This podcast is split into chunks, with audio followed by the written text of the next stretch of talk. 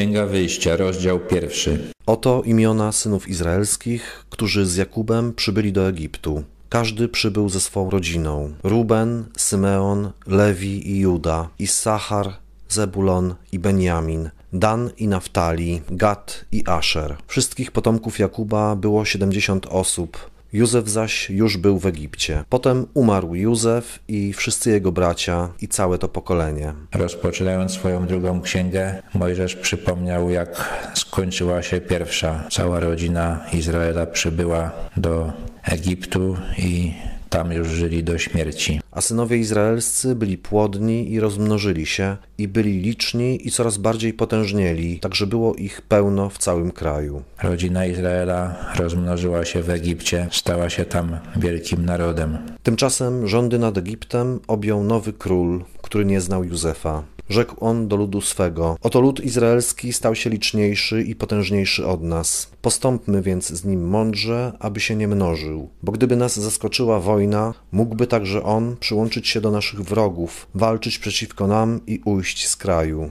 Nowy faraon już nie pamiętał o zasługach Józefa do Egiptu, a w jego rodzinie widział już nie ludzi, którzy mogą przynieść krajowi pożytek, ale zagrożenie. Ustanowiono przeto nad nim nadzorców pańszczyźnianych, aby go gnębili ciężkimi robotami. Budowano wtedy dla faraona miasta spichlerze, Pitom i Ramses.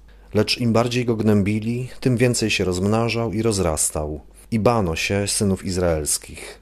Postanowił załatwić problem dyskretnie. Uważał, że jeżeli Izraelici będą ciężko pracować, to przestaną się tak mnożyć. Miasto Pitom to od, nazwa pochodzi od Pi Aton, dom Atona. Aton to było egipskie bóstwo słońca. Miasto Ramzes, czy dokładnie Pi Ramzes, dom Ramzesa, wskazuje na to, że najprawdopodobniej działo się to w okresie panowania Ramzesa II, czyli w XIII wieku przed naszą erą. Ten pomysł faraona wydawał mu się dobry. Uważał, że postępuje mądrze. Często, jeżeli człowiek grzeszy, to przedstawia to sobie jako przejaw swojej mądrości, zwłaszcza ludzie sprawujący władzę tak robią, ale okazało się, że nic ta polityka nie dała. Egipcjanie zmuszali Izraelitów do ciężkich robót i uprzykrzali im życie uciążliwą robotą w glinie i przy cegłach i różną pracą na polu.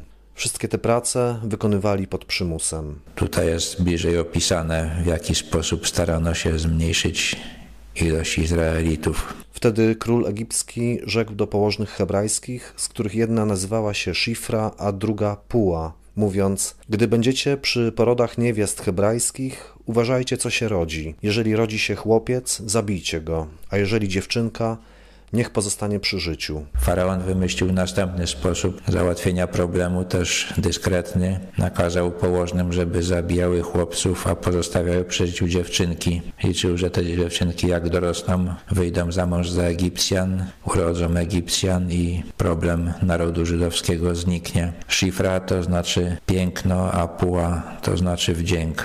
Lecz położne bały się Boga i nie czyniły tak, jak im nakazał król egipski, ale pozostawiały chłopców przy życiu. Faraon był potężnym władcą, mógł zaszkodzić, ale te kobiety bały się bardziej Boga i wiedziały, że Bóg chce, żeby niewinne dzieci pozostawały przy życiu i postępowały tak, żeby się podobać Bogu, a nie faraonowi. Wtedy król egipski wezwał położne i rzekł do nich: Czemuście to uczyniły i pozostawiały przy życiu także chłopców? Położne odpowiedziały faraonowi: Kobiety hebrajskie nie są takie jak kobiety egipskie. Są one tak żywotne, że rodzą wcześniej, niż przyjdzie do nich położna.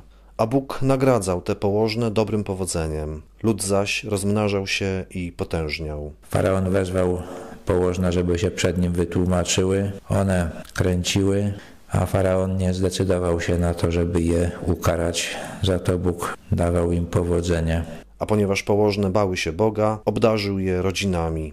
Tą nagrodą dla kobiet było to, że miały szczęśliwe rodziny. Wtedy faraon nakazał całemu swemu ludowi: Każdego chłopca, który się urodzi u Hebrajczyków, wrzućcie do Nilu, a każdą dziewczynkę pozostawcie przy życiu.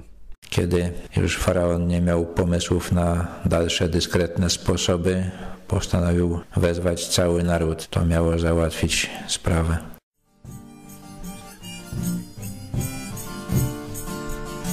Mój Bóg jest źródłem mego życia, swą łaską obdarza mnie, wciąż obdarza mnie.